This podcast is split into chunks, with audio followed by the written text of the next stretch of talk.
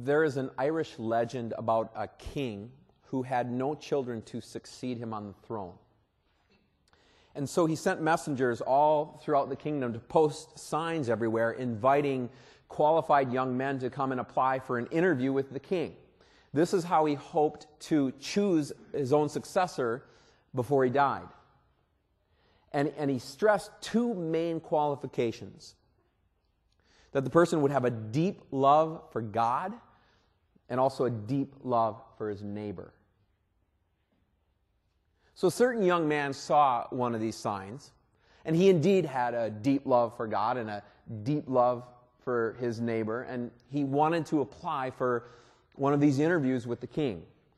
But he, he was very poor, and he was so poor that he didn't have uh, clothes decent enough to be in an interview with the king. And he also did not have enough money just to, to, to, buy the food and provisions he would need to make the long journey to the king's castle. So the young man prayed over the matter. And he finally, after doing that, decided that he would beg. He would beg for the things he needed until he had enough to get clothes decent enough to meet with the king, and also um, until he had enough to buy the, the food and provisions he would need for this long journey. And he did that. And when he had gathered all the things that he needed, he finally set out. Now, after a month of traveling, he finally caught sight of the king's palace, and it was high on a hill up in the distance. But the same time as, as he caught sight of that, he caught sight of uh, an old, a poor old beggar sitting on the side of the road. And, and this poor beggar was, was holding out his hands and, and pleading for help. I'm hungry and I'm cold, he said with, with this, this weak, tired voice. He said, Please, can, can you give me something warm to wear and, and, and uh, something nourishing to eat?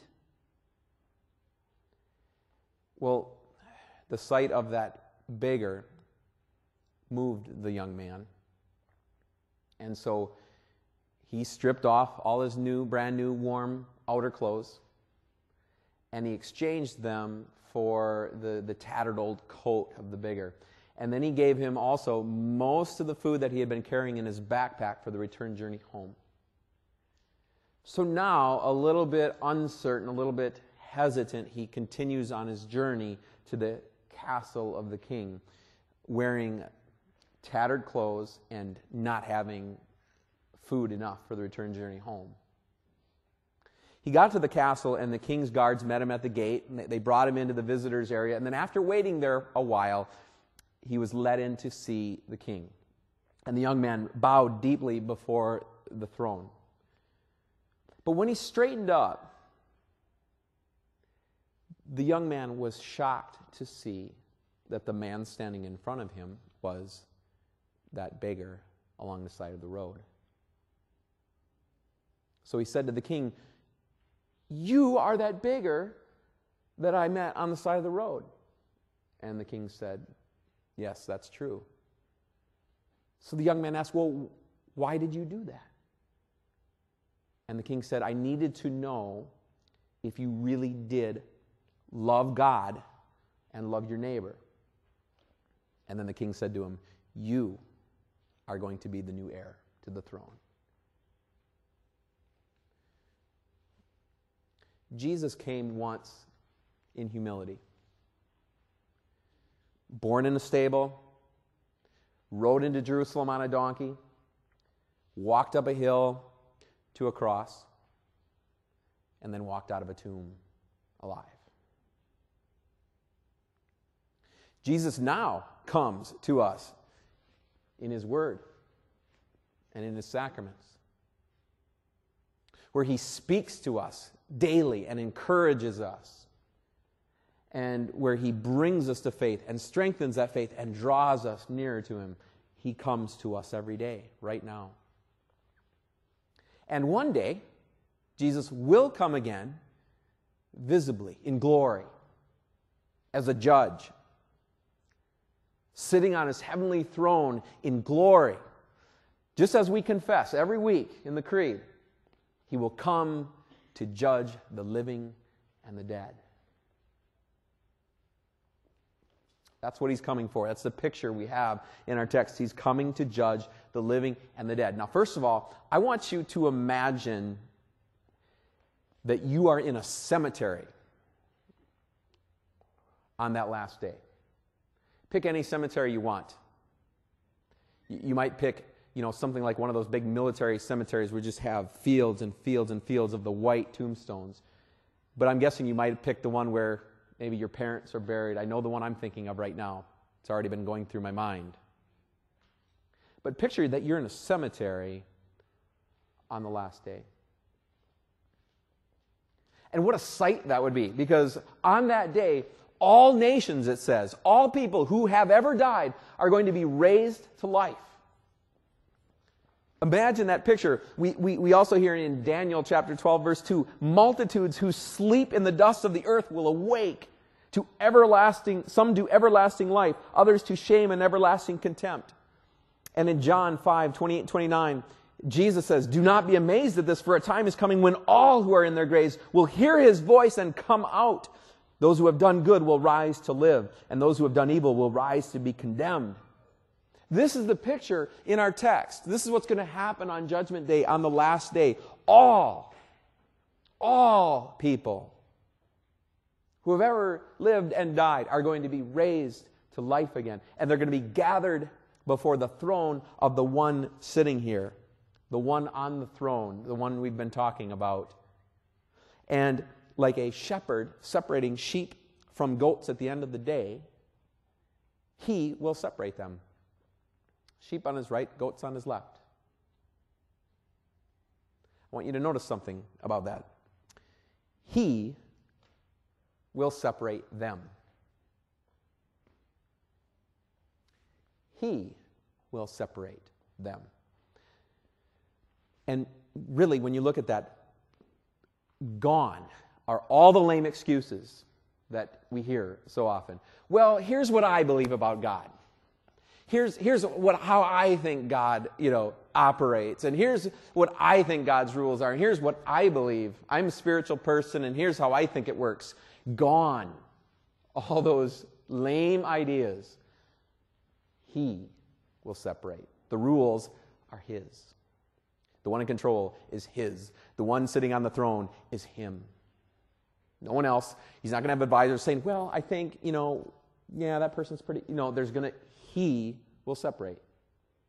We're in His hands. We're in the hands of the one who died and rose for us. Okay, so then the next verse says, Then the king will say to those on his right, Come, you who are blessed by my Father, take your inheritance, the kingdom prepared for you since the creation of the world this verse, my friends, tells us a lot about God's love for us. Come. Actually, the, the sense of that phrase is come here. The, the kindest possible words that a father could speak to his children. When you picture this scene that is in our text, you need to picture this as this amazing, joyful moment when the one, Jesus, the one who died for you, is going to be looking at you with a big smile on his face saying, Come here, my child. Come here, my children. Like a father who loves his child, saying, Come here. I want you to be with me. Come here, my children, you who are blessed by my Father. Friends, we, the ones who believe in him, have been blessed by God. We have been blessed by him. The blessing comes from him to us. So Judgment Day is not about getting what we finally deserve. Judgment Day is about us getting a gift from God. Judgment Day is about us receiving a gift that we have not deserved from a God who loves us, who has blessed us. And then it says, Take your inheritance. Now, no one ever earned an inheritance. Sorry, that's, that's not what that word means. Inheritance isn't something you earn, an inheritance is a gift. An inheritance is something that someone gives to someone else, passes down. Okay? It, it, it's a gift. And, and so, what God has waiting for us in heaven is, an, is a gift, it's an inheritance from Him to us. Then look at the last phrase of that verse prepared for you since the creation of the world. Don't miss this, okay? The kingdom of heaven was prepared by God for all people from the time the world was created. In other words, heaven is always what God has had in mind for humanity, not hell. Heaven is what God prepared for us. Heaven is what God had in mind for us. Heaven, living with God, is always what God wanted for us. Look how excited He is to invite us to come and enjoy it with Him. This, friends, is what Judgment Day brings for believers in Jesus. So, how will the world know that we have been believers? What will mark us as different from unbelievers? since belief, since faith in Jesus is something you can't see, something that is inside your heart, what will the evidence of it be? What will the, where, how will you see it outside? Where's the evidence? Because we're, there's kind of like a courtroom scene, and when you're in a courtroom, the evidence for the verdict needs to be brought forward. So, where's the evidence of faith? Here is the evidence of faith. For I was, just Jesus' words, I was hungry and you gave me something to eat. I was thirsty and you gave me something to drink. I was a stranger and you invited me in. I needed clothes and you clothed me. I was sick and you looked after me. I was in prison and you came to visit me. This is the evidence of faith in Jesus. Now, let's not get confused, as so many people have throughout the years. You do not get saved. You do not get eternal life because you fed the hungry, clothed the poor, and took care of the sick. You get eternal life because you have been blessed with an inheritance from God as a gift. We're going to double check with just a couple of the hundreds of passages we could from Scripture. Okay? One from Romans 3:28. For we maintain that a man is justified by faith apart from observing the law. Okay, your works don't save you. And um, Galatians 3:11. Clearly, no one is justified before God by the law, because the righteous will live by faith. We heard this last week in last week's sermon. Okay, your works don't save you. Jesus saves you. Faith is what connects you to that. So we, are, we say that we are saved through faith. The righteous will live by faith. Works don't save. But, friends, here's the thing we need to understand, and this is what Jesus is explaining here faith works. Faith always works. In other words, faith does work. Faith isn't lazy. Faith is doing stuff. All right? James 2:17. In the same way, faith by itself, if it is not accompanied by action, is dead. So if your faith isn't producing fruits of faith, if your faith isn't producing good works out of love and thanks to Jesus, it isn't faith and it won't save. Faith produces works. Works are the evidence of faith. And that's what we see in this, this Judgment Day courtroom feeding the hungry, giving water to the thirsty, inviting in the stranger, taking care of the sick, visiting the one in prison.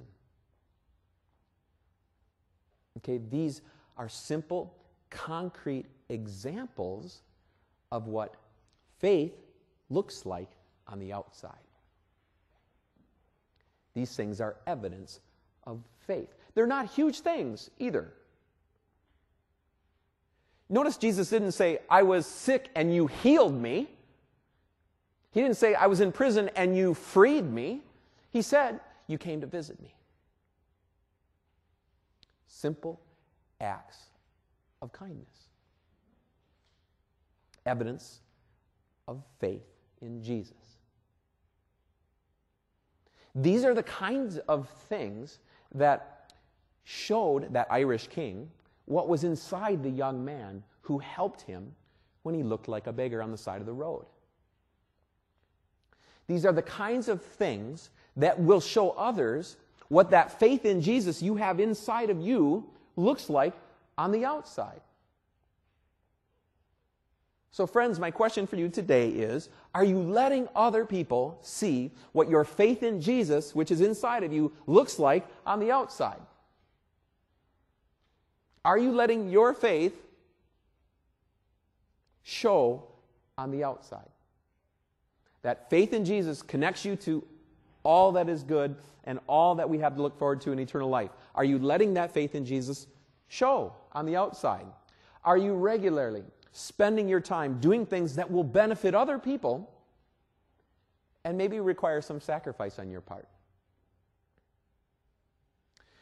Let's try it this way. Do you hear these verses, this text, and feel good? Or do you hear these verses and feel a little bit guilty? I, I have to admit, the second is probably more often true for me. Because I know I haven't always done these things. I know I continue to not always do these things. And notice something else. Notice what Jesus doesn't list as evidence of faith. He doesn't list these things going to church, reading your Bible, praying regularly, uh, having a clean record. Probably some of the things that we might expect him to list as evidence of faith. He doesn't list those things. The only things he lists are these simple, selfless, loving acts of kindness, evidence of the faith that is inside. So here's the next question for you guys Would your neighbor describe you in the same way? If your neighbor was talking about you, would they say, Well, I was hungry and he fed me? I was, hung- I was thirsty and she gave me something to drink. I was a stranger and they invited me in. Is that how your neighbor would describe you? Listen to the response of the righteous. When did we do this stuff? Okay, they're surprised. That's really important to understand because that tells us something else about faith. They're not doing it for credit. In fact, they wanted no credit for it. When did we, we when did we do this stuff? So we see humility we see selflessness. They weren't doing these things. Believers aren't doing these things to win Jesus' favor. They already have Jesus' favor. They're doing these things because these things need to be done.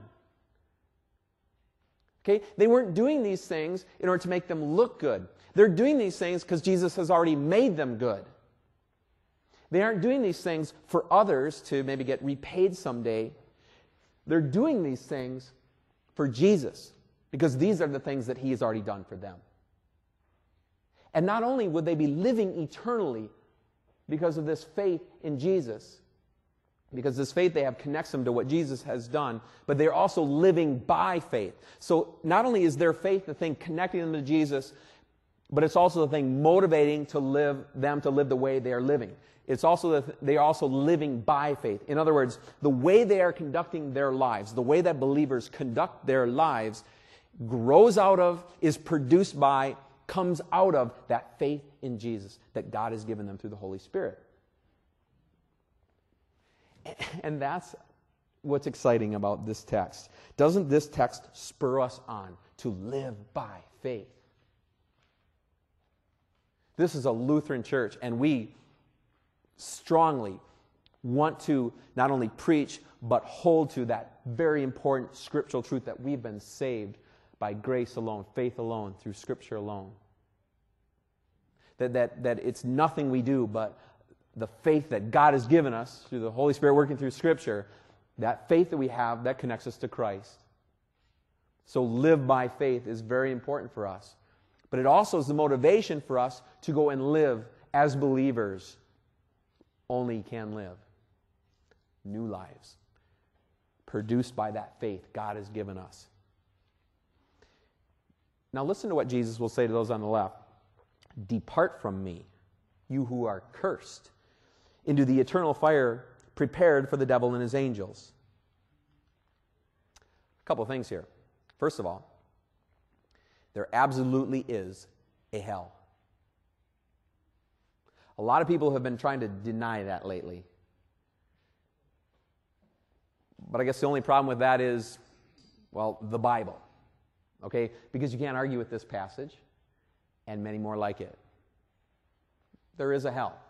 But here's the other thing I want you to notice about hell. Look who it was prepared for. It was never created for people. God never intended people to be in hell. That was not why hell exists. This says very clearly it was prepared for the devil and his angels. There's another verse in the Bible that says the very same thing. Not people. So a lot of people struggle with the fact that a loving God could allow there to be a hell, but it wasn't made for us. It wasn't prepared for us. It was prepared for the devil and his angels, not people. People have brought it on themselves. How? No faith. Not believing in Jesus, rejecting him and his salvation and all he's done for us saying no to it. And in, in, in, the Judgment Day courtroom here, it's made very plain because those on the left were missing, they were lacking the evidence of faith. They didn't feed Jesus when he was hungry. They didn't give him water to drink when he was thirsty. They didn't invite him in when he was a stranger. They didn't give him clothes when he was naked or visit him when he was sick or imprisoned. They didn't have those things as evidence of faith. In other words, e- even if they did things like that, they weren't doing them out of love and thanks for Jesus. They weren't doing them out of faith in Jesus. There was no evidence for faith. If, if works get you into heaven, this, he would have said something very different. But notice what, again, what he doesn't say. He doesn't say, he didn't say to the people on his left, well, you know, depart from me because you murdered, because you stole, because you lied, because you cheated. He doesn't say anything like that. The only things he lists are these simple little loving, selfless acts of kindness that are evidence of faith in Jesus. And the only thing he's pointing out is you're missing that. Oh, both, people on both sides might have murdered, stolen, cheat, cheated, and, and all of that because we've done all of that. But the difference is they were missing the evidence of faith. Whereas the ones on the other side had the evidence of faith. He's not saying they're perfect. And he's not saying that that was the difference between the two. He's saying the ones on the left were missing the evidence of faith. But listen to their response. Look at it. They are surprised too. But they're surprised because they thought they were innocent. They thought they had been doing all these things. All right? They and, and, and maybe they had. Maybe they, they did things like this, getting water for people and, and feeding people, but they weren't doing them out of love and thanks and faith in Jesus. They weren't doing them out of faith that would connect them to eternal life. They don't admit guilt. You can still see unbelief in their response. And, and listen to this. If you go back a few verses and you remember how the righteous ones uh, were responding to Jesus, and as they responded, they repeated all of Jesus' words verbatim. They quoted him. When, when did we do this? And, the, and, and they quoted Jesus verbatim. What does that show? It shows a respect for the Word of God. But when the ones on the left answer back and repeat Jesus' words back to him, they shorten them. They just cut it right in half, showing no respect for the Word of God no tears of remorse or repentance, no pity for the hungry or the sick, no plea for mercy or forgiveness, only bitterness and argument. No evidence for faith. That shows the lack of evidence for faith, and, and that is why they will go to punishment. But listen, I know you're believers in Jesus. I know you are sheep who look to Him for eternal life. And because you believe, because you have this faith, because you have this faith in Jesus, the Bible encourages us live by faith. Friends, don't live as though you don't have faith. You are people with faith in God. You are people who rejoice daily in these blessings that God has given you through Christ by what He has done for us with His life and His death and His resurrection. So live by faith. Let's not go out there and live as if we don't have faith. Let's not look like unloving people. Let's not hold that faith inside so people can't see what faith looks like on the outside. That's not living by faith. Let's live by faith. Let's let the evidence of that beautiful gift God has given us show on the outside so people can see what an amazing and awesome thing that is. Let the evidence of your faith show. Absolutely. This text right here shows what the evidence of faith is. It lays it out. Jesus makes it pretty clear for us. So let that kind of evidence of your faith show. Let those things be a part of your life. Live in such a way that shows thankfulness to Jesus for what he has done for you, for the price that he paid for you. All right? And so do those loving things. And then repent when you're wrong. Admit when you're guilty. Plead for mercy. And be generous with your forgiveness and your love as Jesus is and has been with you. We can see what happens when you stand before God without faith eternal punishment. But, friends, you, you have been given life, eternal life. You've been given life because of what Christ has done for you, because of what Christ has done for the whole world. And God, the Spirit, has worked faith in your heart that's brought you here, that's led you to confess what He's done for you, and that now is going to live in the way that you live your life. So live by that faith. Okay? In how you trust in Jesus and in how you respond in thanks. And remember some things about faith faith always works.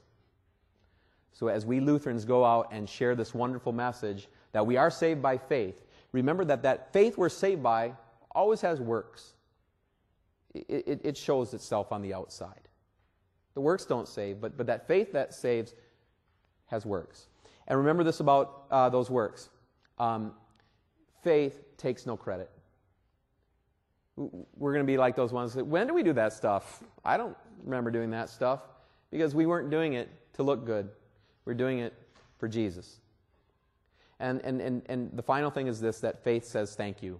That what we do, the, the works we do are not to, to get something, the works we do are to say thank you for what we've gotten. Okay, God isn't going to ask you one day what kind of car you drove, but He is going to ask you how many people you helped get to where they need to go. God isn't going to ask you how many square footage uh, you had in your house. But he is going to ask you how many people you welcomed into your home. God is going to ask you um, about the clothes in your closet, but he will ask you how many people you helped to clothe. And God's not going to ask you how many friends you had in real life or on Facebook, but he will ask you how you've been a friend to others. And God's not going to ask what neighborhood you lived in, but he will ask how you treated your neighbors. And listen, God isn't going to ask you either how or why it took you so long to come to believe in Jesus as your Savior, but He will graciously and lovingly take you to eternal life because of Jesus Christ. So let's end on this very objectively. We talked about objective justification this morning in Bible study. Let's end on this objectively. If you look at verses 35 and 36, I want you to notice something. The ones on the right, the ones who believe in Jesus as their Savior, the ones who have faith in Jesus, I want you to notice something. They do not have one single sin mentioned against them. And maybe you wondered about that because we know something. We know that nobody's perfect. We are not perfect, that's for sure. We haven't done all these things. but God gives us the credit for them. So, friends, on that day, when we are standing at God's right hand, because we believe that Jesus has paid the price for our sins, God is not going to see one single sin in our lives. When God looks at our lives, the only thing He's going to see are the righteous acts of Jesus. That is how we know that heaven is ours. And that is how we know that we have a loving God, one who we are connected to by faith. So, friends, live by faith. Amen. And the peace of God, which transcends all understanding, keep our hearts and minds through faith in Christ Jesus. Amen.